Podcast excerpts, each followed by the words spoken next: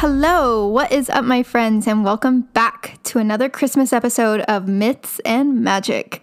I'm your host, Laci, and today we are unwrapping yet again the diverse and enchanting mythologies and characters surrounding Christmas and the winter season from around the world. If you are new here, hi. Uh, this is part two of our last week's episode, which is all about Christmas mythology. I'm so excited to dive into today's characters because they are a little more sinister, but also a little more wholesome. I'm I'm just really excited. Um, but before we dive in, let me go ahead and give a big shout out to my Patreon supporters, Lugo and Audrey. You guys are awesome. Thank you so much for supporting the show. Um, and a quick shout out to all the people who are listening. I see you in my analytics. Hi. it makes me so happy to see my analytics just constantly increase with just viewership and audience members. Um, I think it's super awesome. And if you enjoy the show, share it with a friend who enjoys mythology. Um, if you want to support the show, you can head on over to Patreon where I have some fun little things that I'm doing. There's exclusive podcast episodes over there. There's a merch tier um, if you are interested in supporting the show through merch.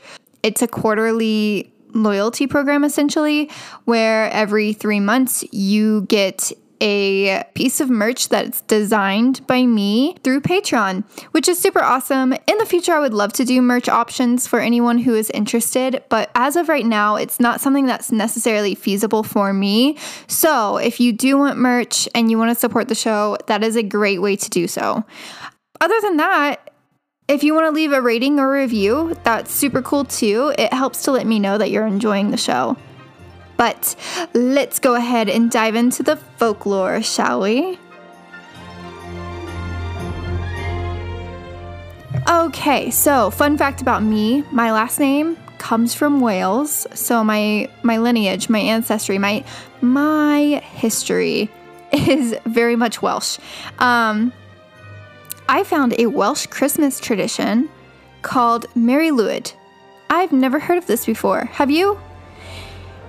First of all, it's scary. It's a terrifying looking thing. Um, it's a horse skeleton uh, decorated with ribbons on the head, and it's held up by a stick. Like it's a horse skull held up on a stick with ribbons coming down from its head as if it's the mane.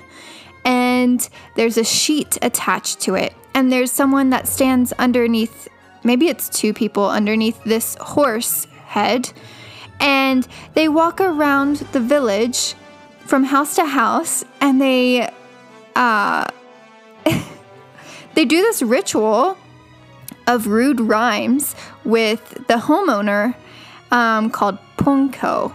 Pwnco? I think I'm pronouncing that correct. If you are the owner, you have to come up with rhymes. If you run out of rhymes, then the horse gets to come in and have a meal with you or drink all of your beer and eat your sweets or something like that. But it's supposed to be this fun little banter thing. But here's the catch everything has to be done in Welsh. You know, that language. everything has to be done in Welsh.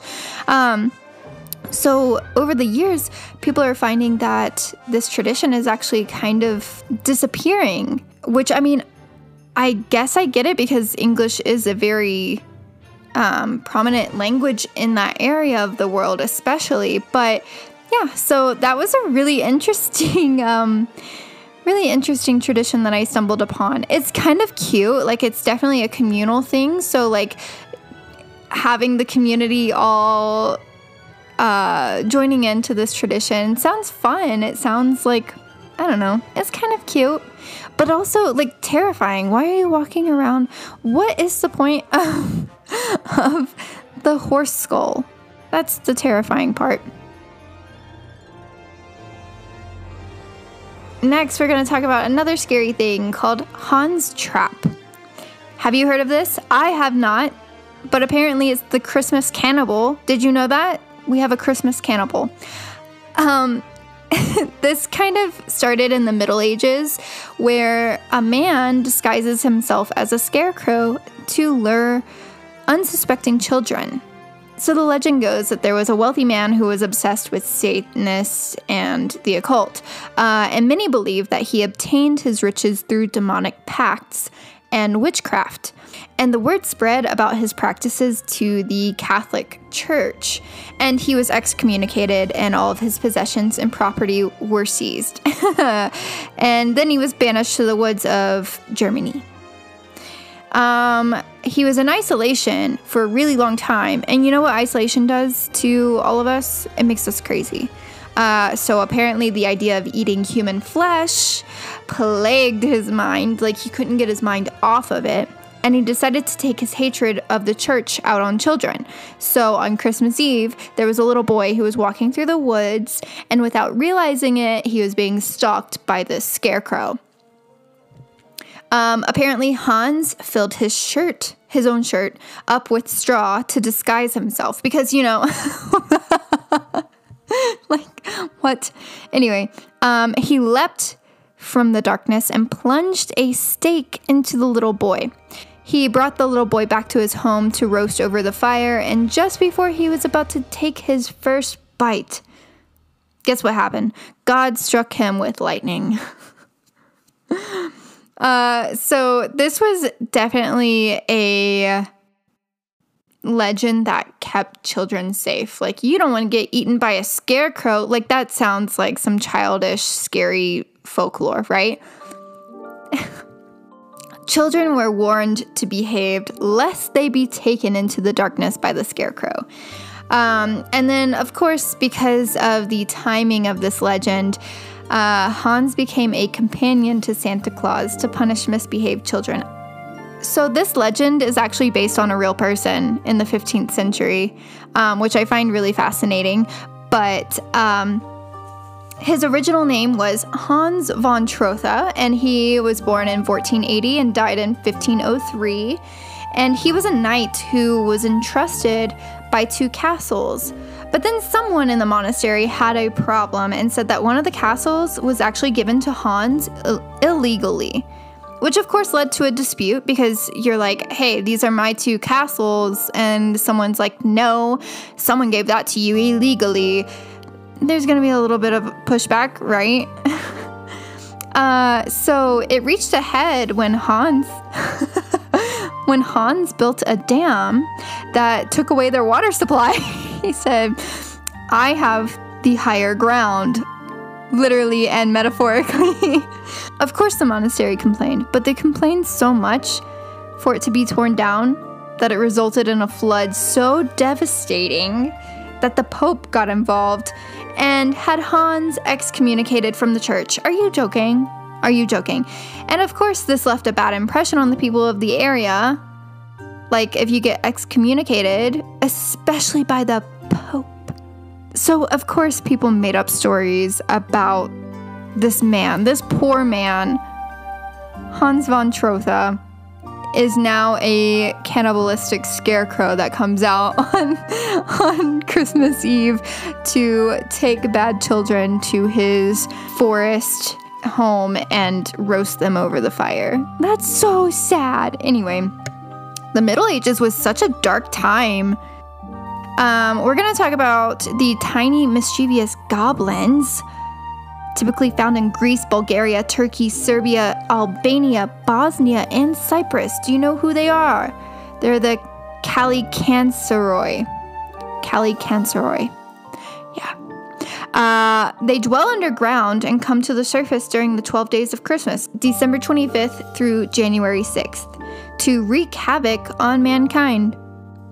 They're said to live under Earth's crust, sawing at the tree of life that holds up our planet in the hopes of destroying it. So during the holidays, they come to the surface to steal our sweets, apparently. That's what lures them out. They say, Oh my God, I cannot resist a Swiss roll right now. There is a bit of Christianity that weaves into this telling. So on January 6th, which is the Epiphany, which commemorates both the day that the Magi visited Jesus, acknowledging that he was the Son of God, and the day that Jesus was later baptized, the Kallikantzaroi are forced off the planet and returned back down to the base of the Tree of Life to see that it has been healed. So the tree of life has this magical um, healing power. So they are down there for what 349 days or something.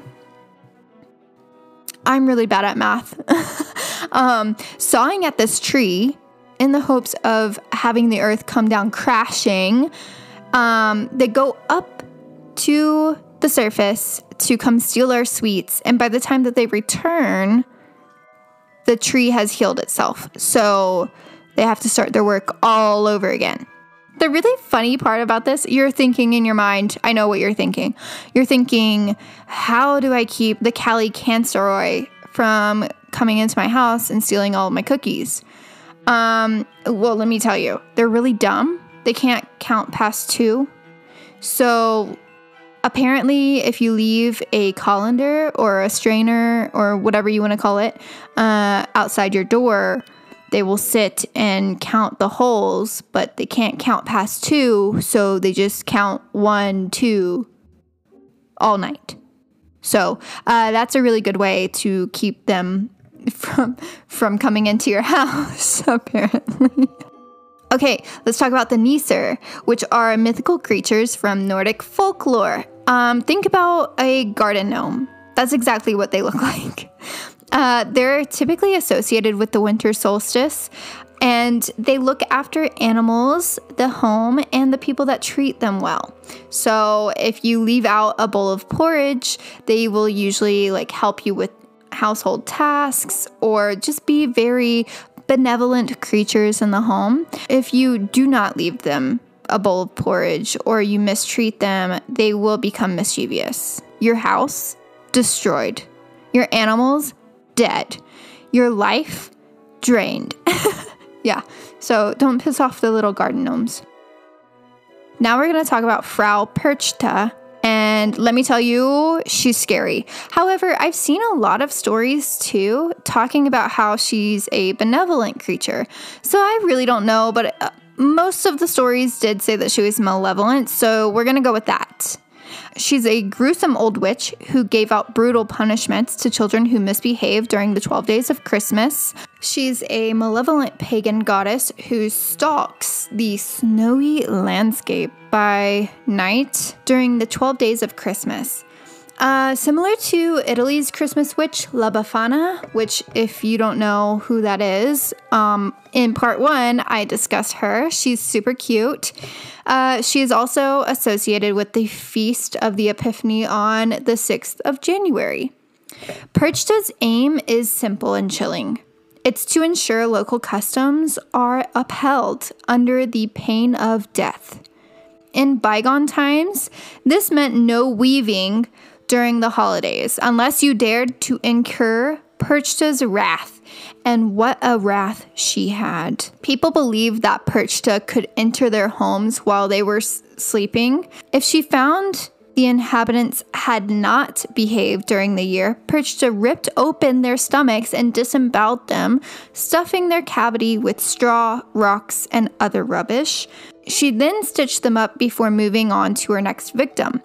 Perchta was particularly intolerant of unruly children and liked to bring a posse of zombie like helpers with her on her rampages. So, if you don't want Perchta to come and disembowel you, you better stop working during those 12 days of Christmas. You hear her? You better stop working. okay, let's talk about Belsnickel. Uh, the first time that I've ever heard of Belsnickel was from The Office when Dwight dressed up as Belsnickel. um, he doesn't accompany St. Nicholas like other folk tales, but instead goes alone with both the frightening and cheerful aspects of the characters. So he is both Krampus and St. Nick. He is the duality of the Christmas spirit. Um, he is usually dressed in furs and looks very ragged.